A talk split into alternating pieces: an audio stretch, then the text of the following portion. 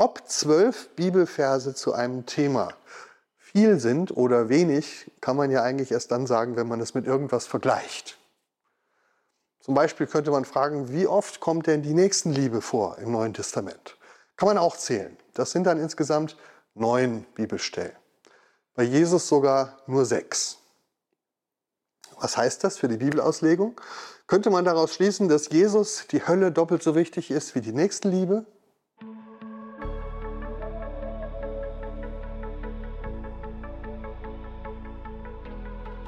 Bibelauslegung, Bibelkritik und Bibelschwurbel.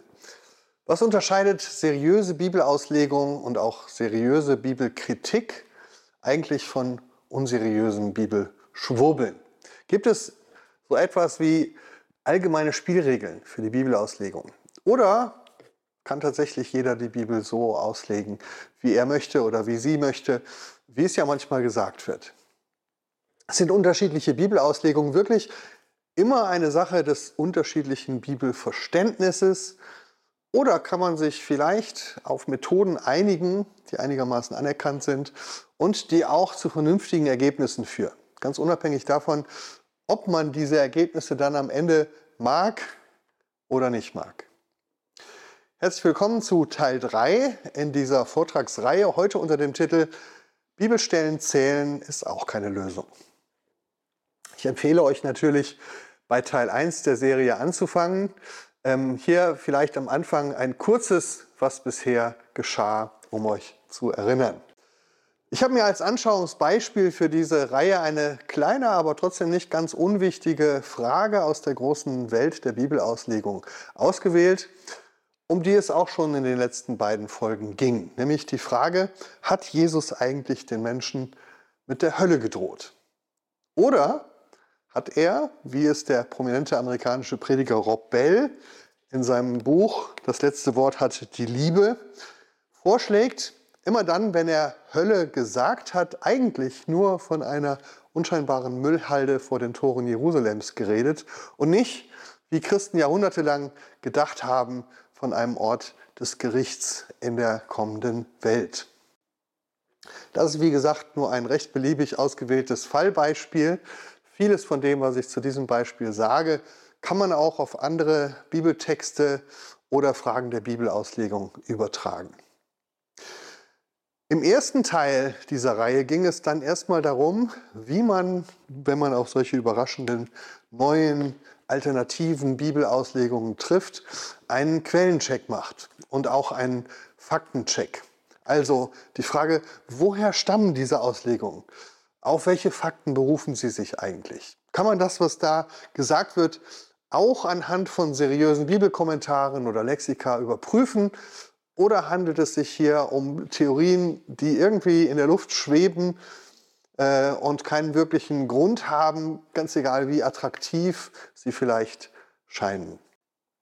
Und an dieser Stelle unterscheidet sich eben seriöse Bibelauslegung von Bibelschwurbel. Und in der zweiten Folge ging es dann um die emotionalen Aspekte, die Menschen zu solchen geschwurbelten Bibelauslegungen hinziehen. Da haben wir uns zum Beispiel die Angst vor Veränderung angeschaut oder die Wut gegenüber denen, die mir Unrecht getan haben. Und wir haben gesehen, solche emotionalen Strategien können zwar dabei helfen, von einem Bibeltext abzulenken, aber sie helfen meist nicht dabei, den Bibeltext selbst besser zu verstehen oder eben ihn auszulegen. Also Emotionen können dazu führen, dass ich einen Bibeltext am Ende ablehne, weil er mir nicht gefällt, weil ich ihn nicht mag, weil ich die Aussage ablehne. Aber ausgelegt habe ich ihn dann immer noch nicht durch diese Emotionen. Besser erklärt habe ich ihn damit auch nicht. Bibelauslegung muss sich also prüfen lassen am Bibeltext selber. Und sie wird nicht schon allein deswegen richtig, wenn sie meine Gefühle oder Emotionen bestätigt. Diese Art von emotionalem Bibelschwurbel ist dann also am Ende gar keine Methode, Bibel auszulegen, sondern eigentlich findet sie Gründe, warum man Bibeltexte ablehnt. Und die Gründe sind dann manchmal auch nachvollziehbar.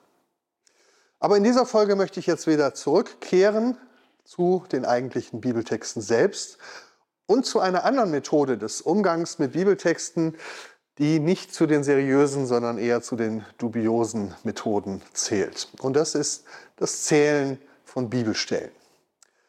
Zahlen haben ja an sich etwas Faszinierendes an sich. Also deshalb spielen sie auch im Netz, in den sozialen Medien immer wieder dann eine Rolle, wenn es um verschwurbelte Verschwörungstheorien oder um Fake News geht.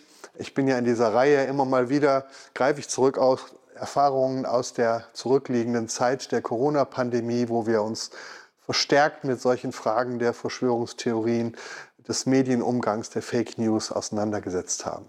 Und vielleicht erinnert ihr euch noch an die heftigen Diskussionen im ersten Jahr der Pandemie, als es zum Beispiel um die Teilnehmerzahlen ging bei den großen Demonstrationen in Berlin. Waren es jetzt 1,3 Millionen Demonstranten, wie die Veranstalter gesagt haben, oder waren es nur 17.000, wie die Polizei gemeldet hat? Ist ja immerhin ein Unterschied.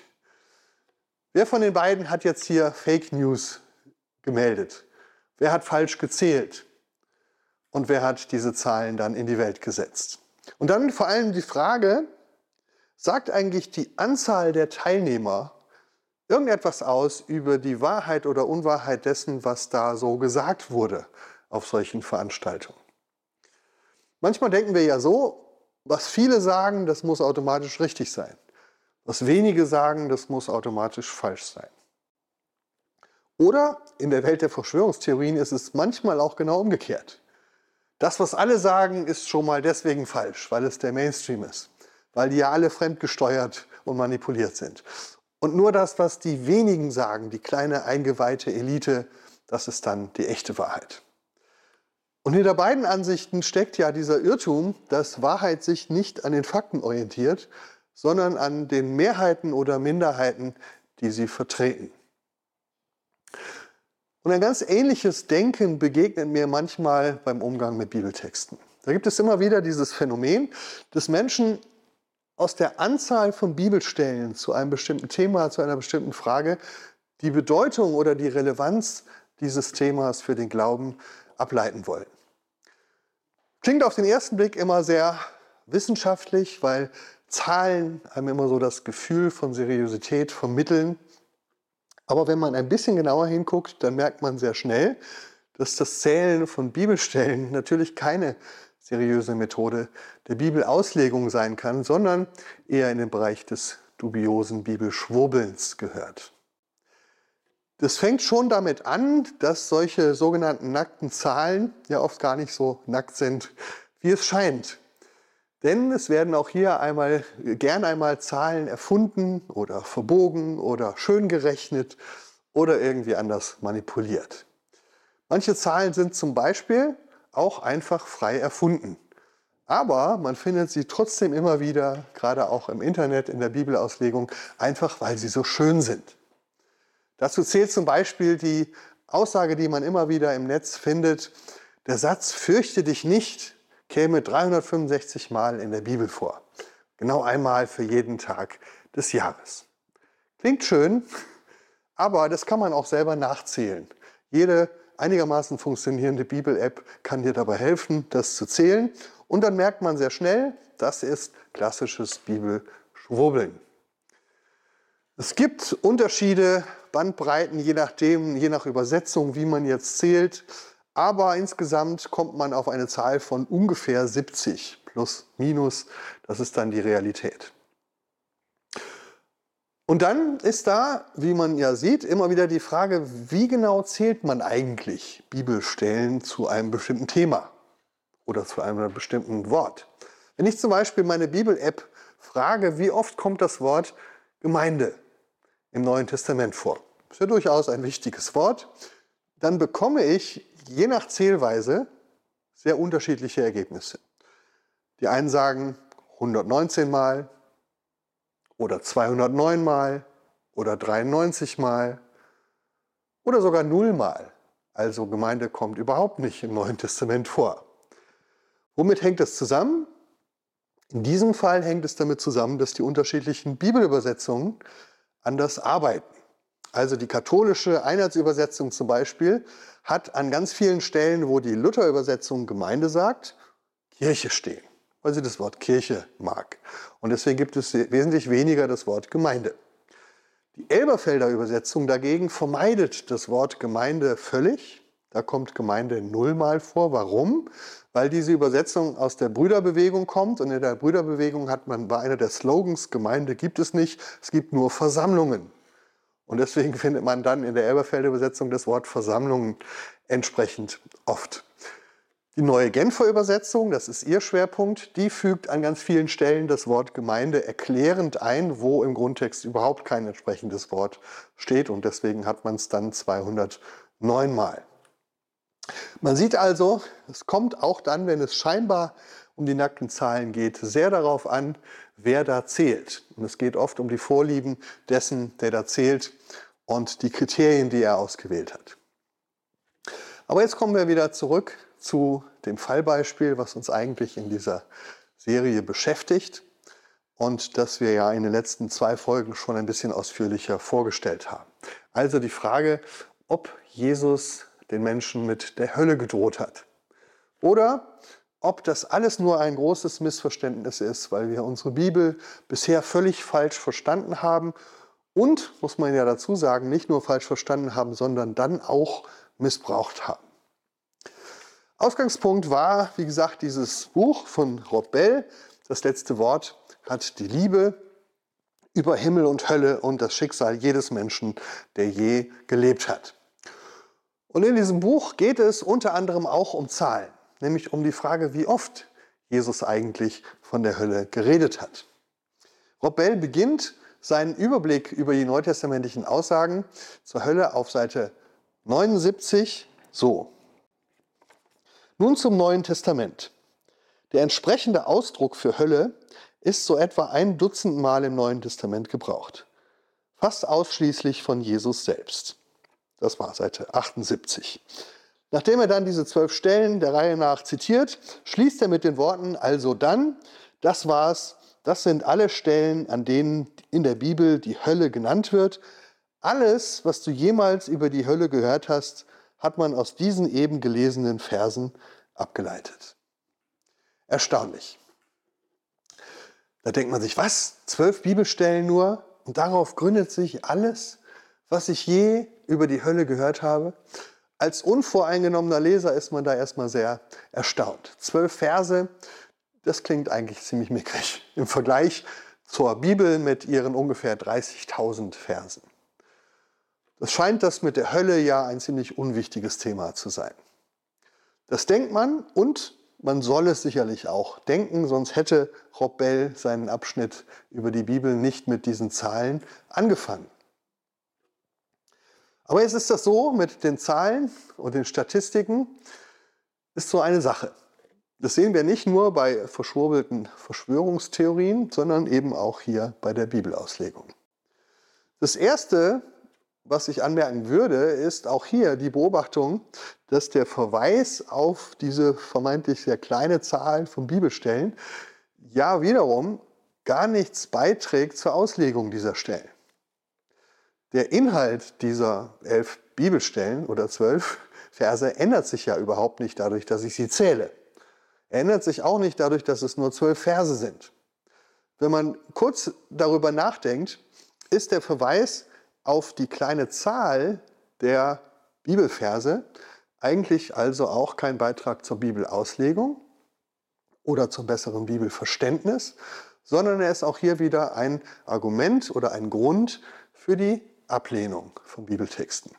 Weil es eben nur zwölf Stellen sind, kann die Sache ja nicht so wichtig sein. Da können wir sie auch getrost beiseite legen. Aber damit sind wir eben wieder nicht im Bereich der Bibelauslegung, sondern wir suchen nach Gründen für eine Ablehnung dieser Bibeltexte. Das kann man machen. Man sollte dann eben nur nicht behaupten, man hätte jetzt eine andere Auslegung oder ein anderes Bibelverständnis. Wir sind uns eben nicht einig im Bibelverständnis. Doch sind wir schon. Wir glauben nur, dass wenn es zwölf Verse sind, dann ist es insgesamt nicht so wichtig. Man erklärt also Bibelverse für unwichtig, weil es nur wenige sind. Und ich habe in der letzten Folge ein bisschen länger über diesen feinen, aber wichtigen Unterschied zwischen Auslegung von Bibeltexten und Ablehnung von Bibeltexten ausführlicher gesprochen.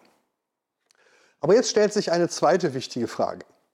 Nämlich kann man eigentlich wirklich aus der Anzahl von Bibelstellen auf die Wichtigkeit ihres Inhalts schließen? Denken wir den Gedanken mal ein bisschen weiter. Ob zwölf Bibelverse zu einem Thema viel sind oder wenig, kann man ja eigentlich erst dann sagen, wenn man es mit irgendwas vergleicht. Zum Beispiel könnte man fragen, wie oft kommt denn die Nächstenliebe vor im Neuen Testament? Kann man auch zählen. Das sind dann insgesamt neun Bibelstellen. Bei Jesus sogar nur sechs. Was heißt das für die Bibelauslegung? Könnte man daraus schließen, dass Jesus die Hölle doppelt so wichtig ist wie die Nächstenliebe? Man merkt sofort, das wäre völlig absurd, das wäre Bibelschwurbel. Oder nehmen wir eine andere Zahl, Ackerbau. Ackerbau wird im Neuen Testament an über 200 Stellen erwähnt. Kann man also sagen, Ackerbau ist zehnmal wichtiger als die Hölle oder sogar 20 Mal wichtiger als die Nächstenliebe? Ackerbau ist ein Thema, was Gott wirklich am Herzen liegt. Man merkt sehr schnell, dass das Zählen von Bibelstellen zu sehr verschwurbelten Bibelauslegungen führt. Entscheidend ist ja eben nicht, wie oft etwas erwähnt wird, sondern was an den einzelnen Stellen jeweils gesagt wird, wie wichtig das ist, was da gesagt wird, wie diese Stellen in Bezug stehen zum Ganzen der Bibel, also zum Kontext, in dem sie stehen. Viele zentrale Aussagen der Bibel finden wir zum Beispiel nur ein einziges Mal. Zum Beispiel, dass Gott die Welt liebt. Eine zentrale Aussage, eine wichtige Aussage, steht aber nur einmal in der Bibel, Johannes 3, Vers 16. Sind also zwölf Bibelstellen jetzt wenig oder viel? Ich habe mir mal die Mühe gemacht, einige der wichtigsten Sätze aus dem christlichen Glaubensbekenntnis anhand dieses Kriteriums der Bibelstellenzählung zu prüfen. Also, im Glaubensbekenntnis heißt es ja unter anderem, ich glaube an Jesus Christus, Gottes Sohn, unseren Herrn, empfangen durch den Heiligen Geist. Da hätten wir zwei Bibelstellen. Geboren von der Jungfrau Maria. Haben wir auch zwei Bibelstellen. Aufgefahren in den Himmel.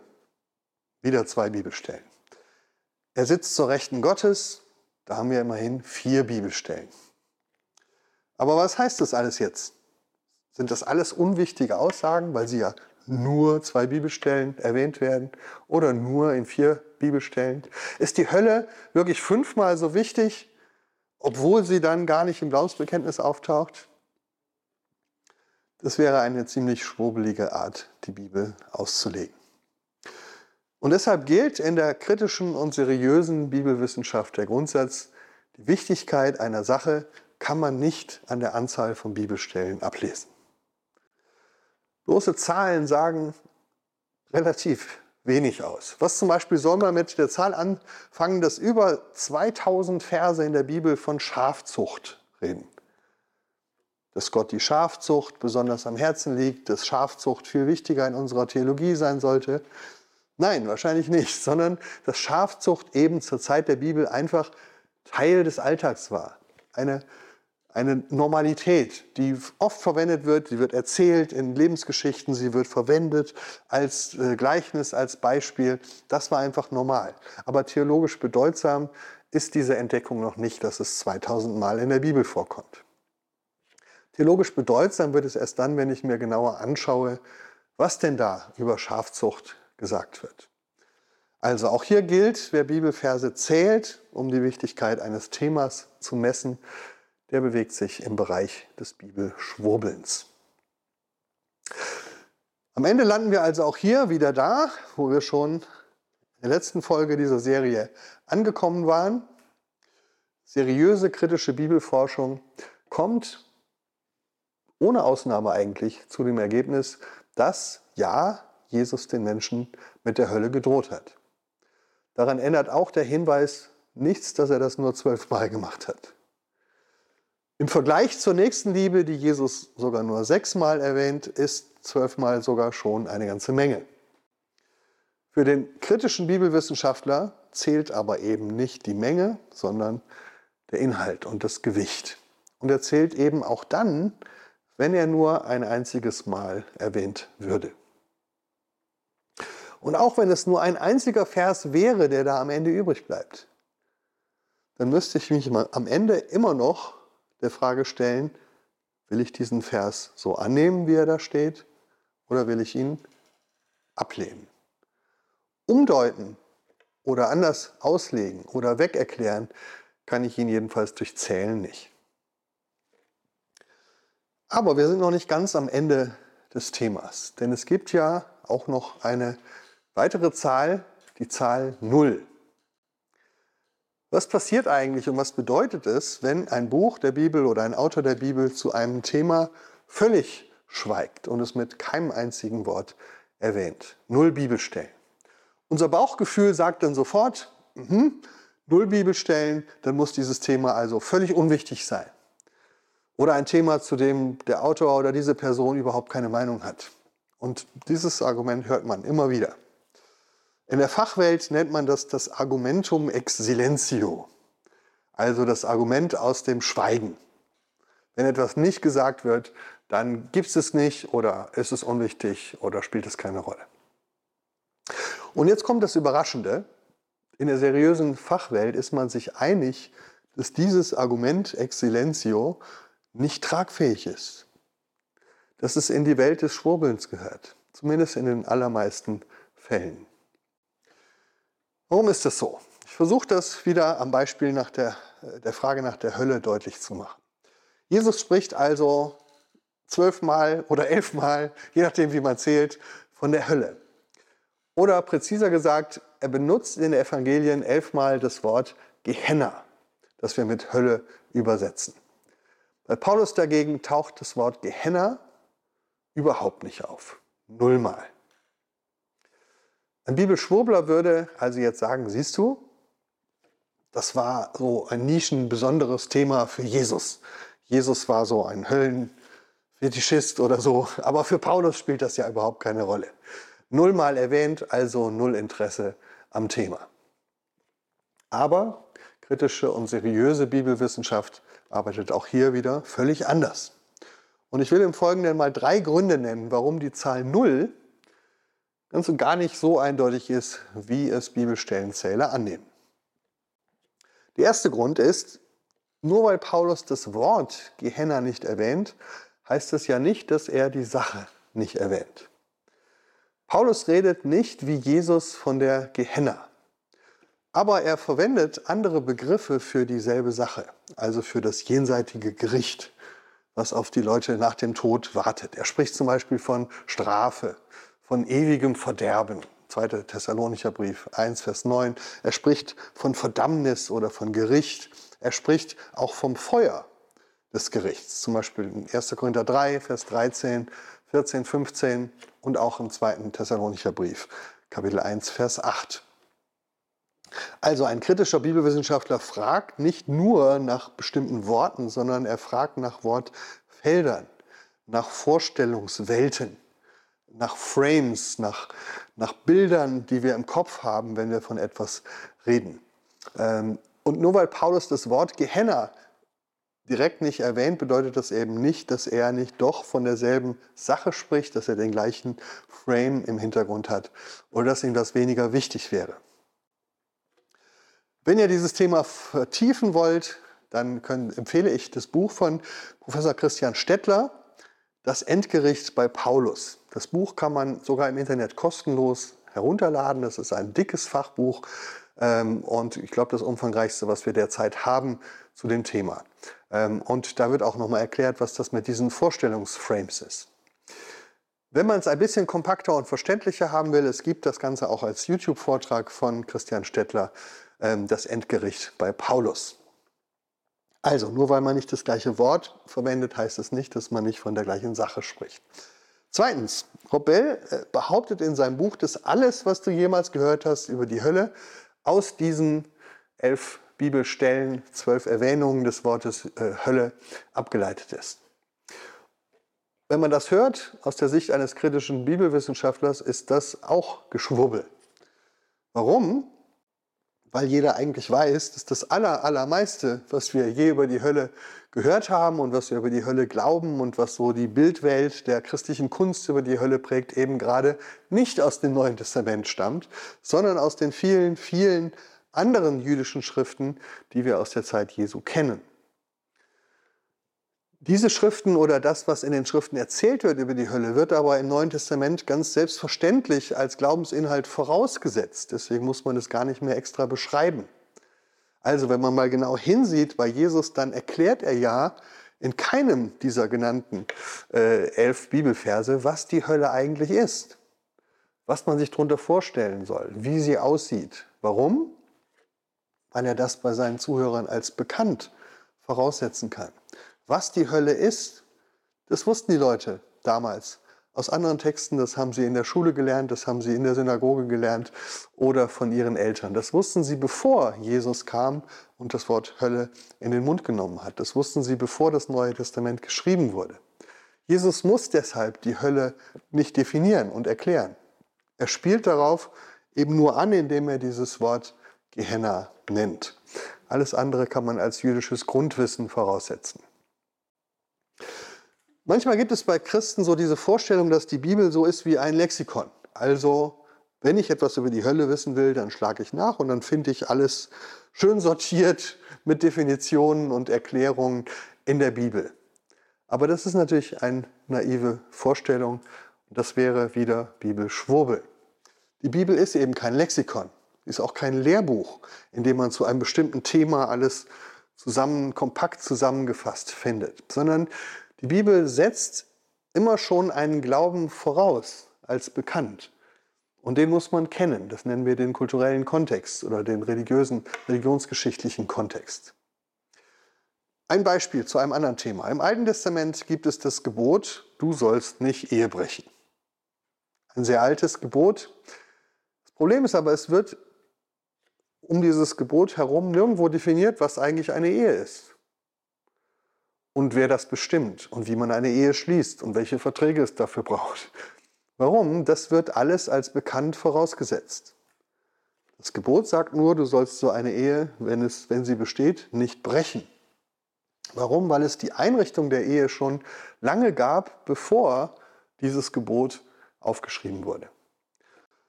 Und genauso muss Paulus auch nicht erst erklären, wie er sich als Jude das letzte Gericht vorstellt oder Himmel und Hölle. Er kann das bei seinen Zuhörern als bekannt voraussetzen.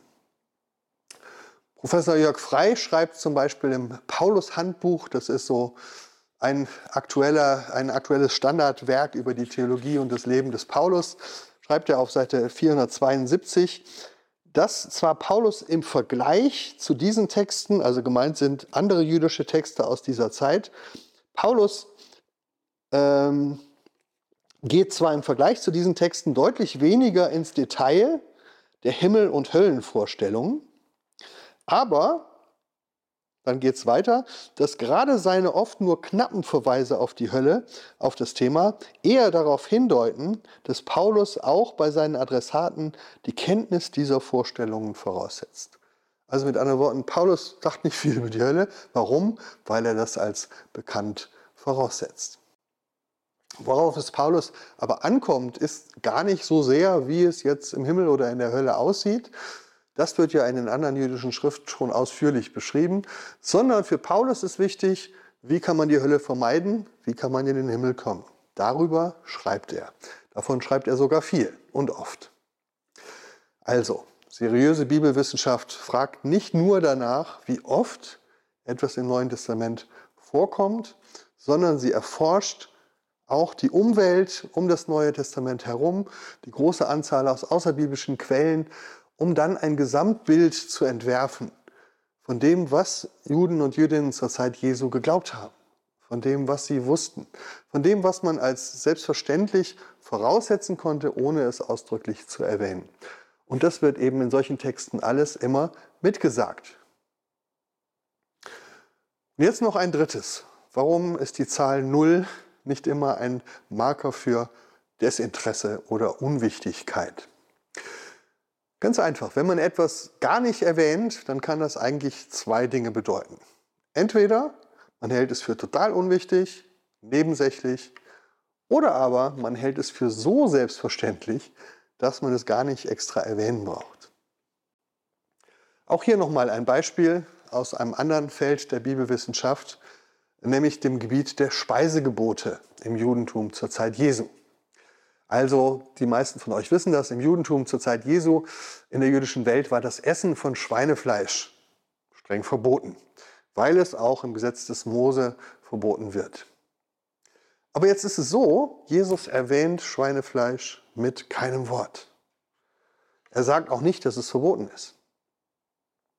War ihm also die Sache mit dem Schweinefleisch völlig egal?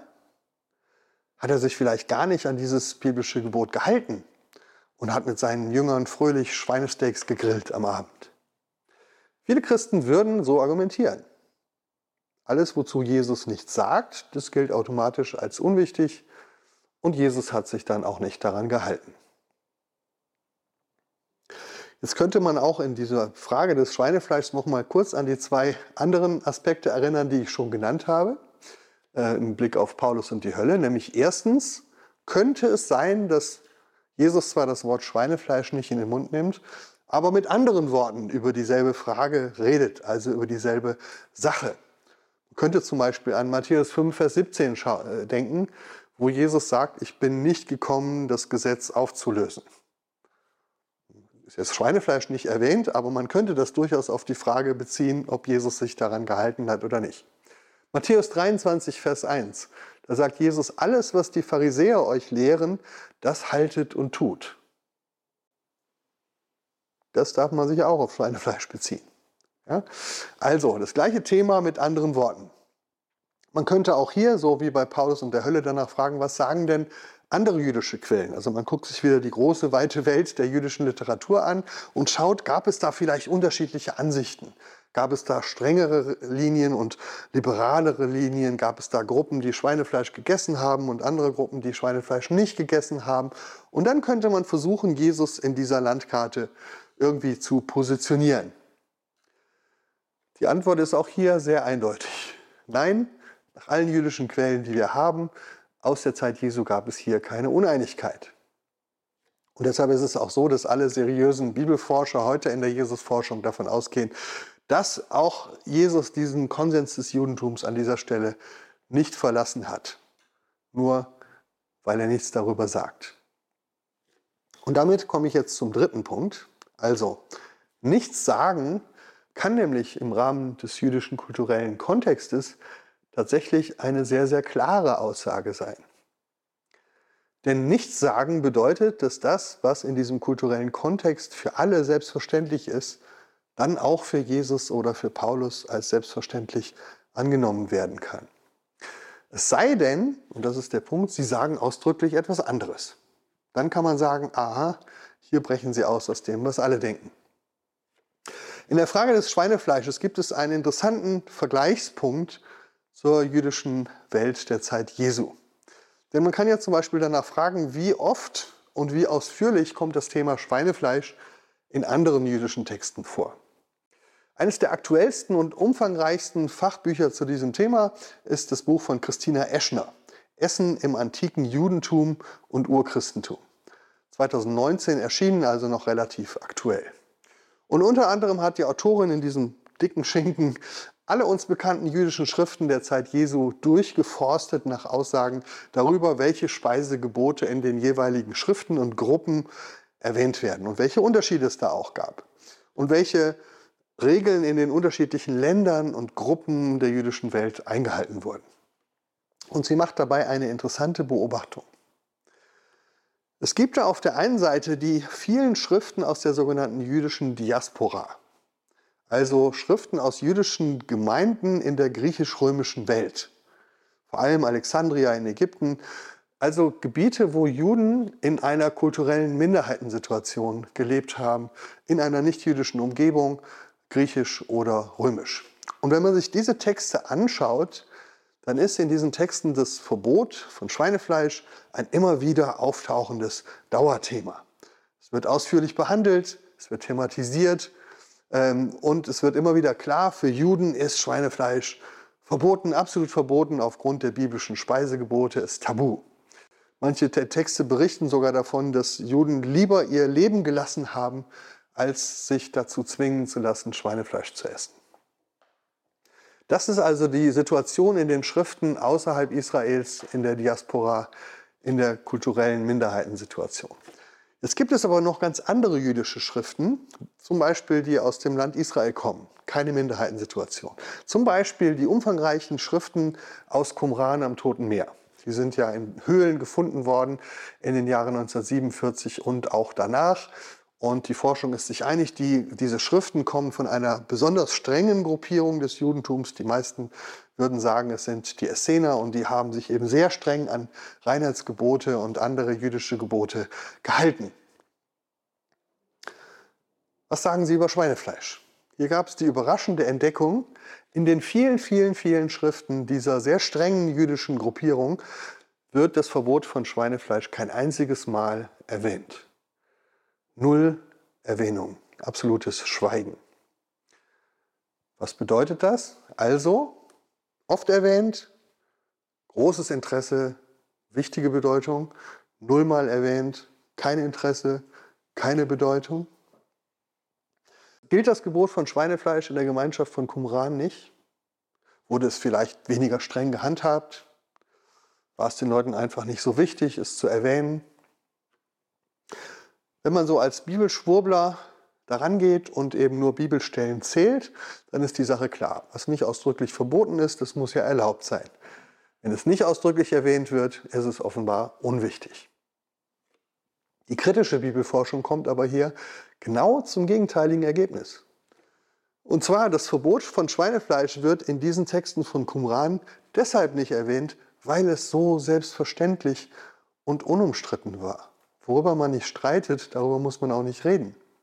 Und es wird deshalb in den Texten von Alexandria in Ägypten und anderen griechischen äh, Gegenden deshalb so oft erwähnt, weil es eben dort zu den Themen gehörte, in denen sich die jüdische Gemeinde ausdrücklich von ihrer Umwelt unterschied und abgrenzen musste und wo sich deshalb immer wieder die Frage stellt, wie gehe ich denn damit um, dass mein Nachbar jetzt doch Schweinefleisch isst? Christina Eschner fasst ihre Beobachtungen zusammen auf Seite 192 und 193.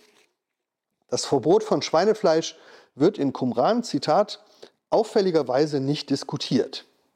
Darin unterscheidet sich Qumran gravierend von den Schriften des griechischsprachigen Judentums. Dabei war dies offenbar aus dem Grund kein Gegenstand von Diskussionen, weil es in einer Auseinandersetzung unter Juden als gemeinsame Basis vorausgesetzt werden konnte. Vor diesem Hintergrund zeigt das Fehlen des Schweinefleischverbotes in den Qumran-Schriften deutlich, dass das Grundlegende und Selbstverständliche keine tiefere Diskussion verlangt und daher nicht explizit wiederholt werden musste. Demgegenüber werden aber jeweils umstrittene Fragen näher behandelt. Was heißt das also jetzt, wenn wir das übertragen auf die Frage nach Paulus und unserer Frage nach der Hölle? Paulus erwähnt die Hölle, wie gesagt, anders als Jesus, überhaupt nicht. Bedeutet das, dass sie ihm nicht wichtig ist, dass er vielleicht gar nicht daran glaubte? Ein Bibelschwurbler würde vermutlich so argumentieren. Was da bei Paulus nicht ausdrücklich steht, das hat er auch nicht gelehrt, das hat er auch nicht geglaubt. Bestenfalls könnte man vielleicht spekulieren und sagen, ja, vielleicht doch und so. Aber man will ja nicht spekulieren, man will sich ja an Bibeltexte halten. Also nullmal erwähnt, null Interesse. Wie wir gesehen haben, denkt die kritische Bibelwissenschaft völlig anders. Sie sagt, Paulus erwähnt die Hölle deshalb nicht, weil sie für ihn so selbstverständlich war. Weil es klar war, wenn er als Jude vom Gericht Gottes spricht, dass da die Vorstellungen von Himmel und Hölle dahinter stehen und weil er diesen Glauben auch bei seinen Hörern als selbstverständlich voraussetzen kann. Das Selbstverständliche muss man also nicht extra erwähnen. Und das ist dann auch für Bibelwissenschaftler kein, kein Spekulieren, ob es vielleicht so sein könnte bei Paulus. Nein, es ist das Ergebnis seriöser historischer Bibelforschung. Unterm Strich also Vorsicht mit Zahlen und Statistiken, vor allen Dingen Vorsicht mit dem Zählen von Bibelstellen. Mehrheiten schaffen keine Wahrheiten. Und aus der Anzahl von Bibelstellen kann man eben nicht auf die Wichtigkeit eines Themas schließen. Sogar die Zahl 0 deutet in vielen Fällen eben nicht darauf, dass jemand null Interesse an dem Thema hat, sondern im Gegenteil, es deutet auf das, was in der jüdischen Welt Jesu und von Paulus selbstverständlich war, was zum Allgemeinwissen gehörte und deshalb nicht mehr extra erwähnt werden musste. Im Blick auf unsere Ausgangsfrage bleibt daher auch am Ende dieses Vortrags wieder die gleiche Einsicht. Ja, Jesus hat Menschen tatsächlich mit der Hölle gedroht. Auch wenn das eine unangenehme Einsicht ist. Daran ändern auch die Zahlen von nur elf Bibeltexten nichts. Als kritischer Bibelforscher stehe ich also am Ende wieder, wie auch schon in den ersten beiden Folgen, vor einer Alternative. Ich kann das, was Jesus hier sagt, annehmen oder ich kann es ablehnen. Ich kann es aber durch das Zählen von Bibelstellen nicht anders auslegen oder wegerklären. Beides annehmen und ablehnen kann tatsächlich das Ergebnis von kritischen Bibellesen sein. Und ich habe das schon gesagt, beides annehmen und ablehnen sollte man nicht unbedacht, sondern reflektiert tun. Ein paar Ideen und Vorschläge, wie zum Beispiel kritische Theologen heute den Gedanken der Hölle, der ja zugegebenermaßen unbequem ist, trotzdem in einer reflektierten und verantwortlichen Weise annehmen und auch aufnehmen, könnt ihr zum Beispiel finden in dem Artikel Hölle auf Virelex, also das wissenschaftliche Lexikon für Religionspädagogik im Internet. Das ist auch bei der, äh, bei der Deutschen Bibelgesellschaft. Es ist nicht wie Bilex, sondern wie Relex. Da der Artikel Hölle gibt ein paar Ideen, wie man mit den Höllentexten von Jesus umgehen kann, wenn man sie annehmen, wenn man sie nicht einfach ablehnen möchte, sondern annehmen und aufnehmen möchte. Aber Natürlich kann es auch sein, dass man sagt, nein, ich lehne das ab, ich will das nicht glauben, auch wenn Jesus es sagt. Und auch das muss man ernst nehmen und respektieren. Wenn man allerdings versucht, solche sperrigen und unbequemen Bibeltexte allein durch das Zählen von Bibelstellen aus dem Weg zu räumen, dann befindet man sich damit nicht mehr im Bereich seriöser Bibelkritik oder seriöser Bibelauslegung, sondern des dubiosen Bibelschwurbelns. Damit sind wir am Ende von Teil 3 in dieser Reihe. Falls euch dieser Beitrag gefallen hat, dann lade ich euch ein, entweder diesen Kanal zu abonnieren, diesen Video zu liken oder auch beides zu tun. Und natürlich lade ich ein, auch Teil 4 dann dabei zu sein. Da geht es um das Thema Komplexitätsreduktion.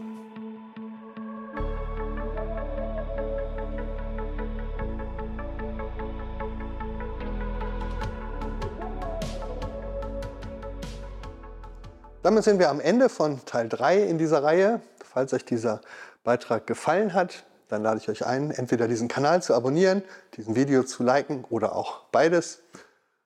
Und ich sollte noch was sagen, aber ich weiß nicht mehr was. Damit sind wir am Ende von Teil 3 in dieser Reihe. Falls euch der Beitrag gehalten... Ja, jetzt geht's los.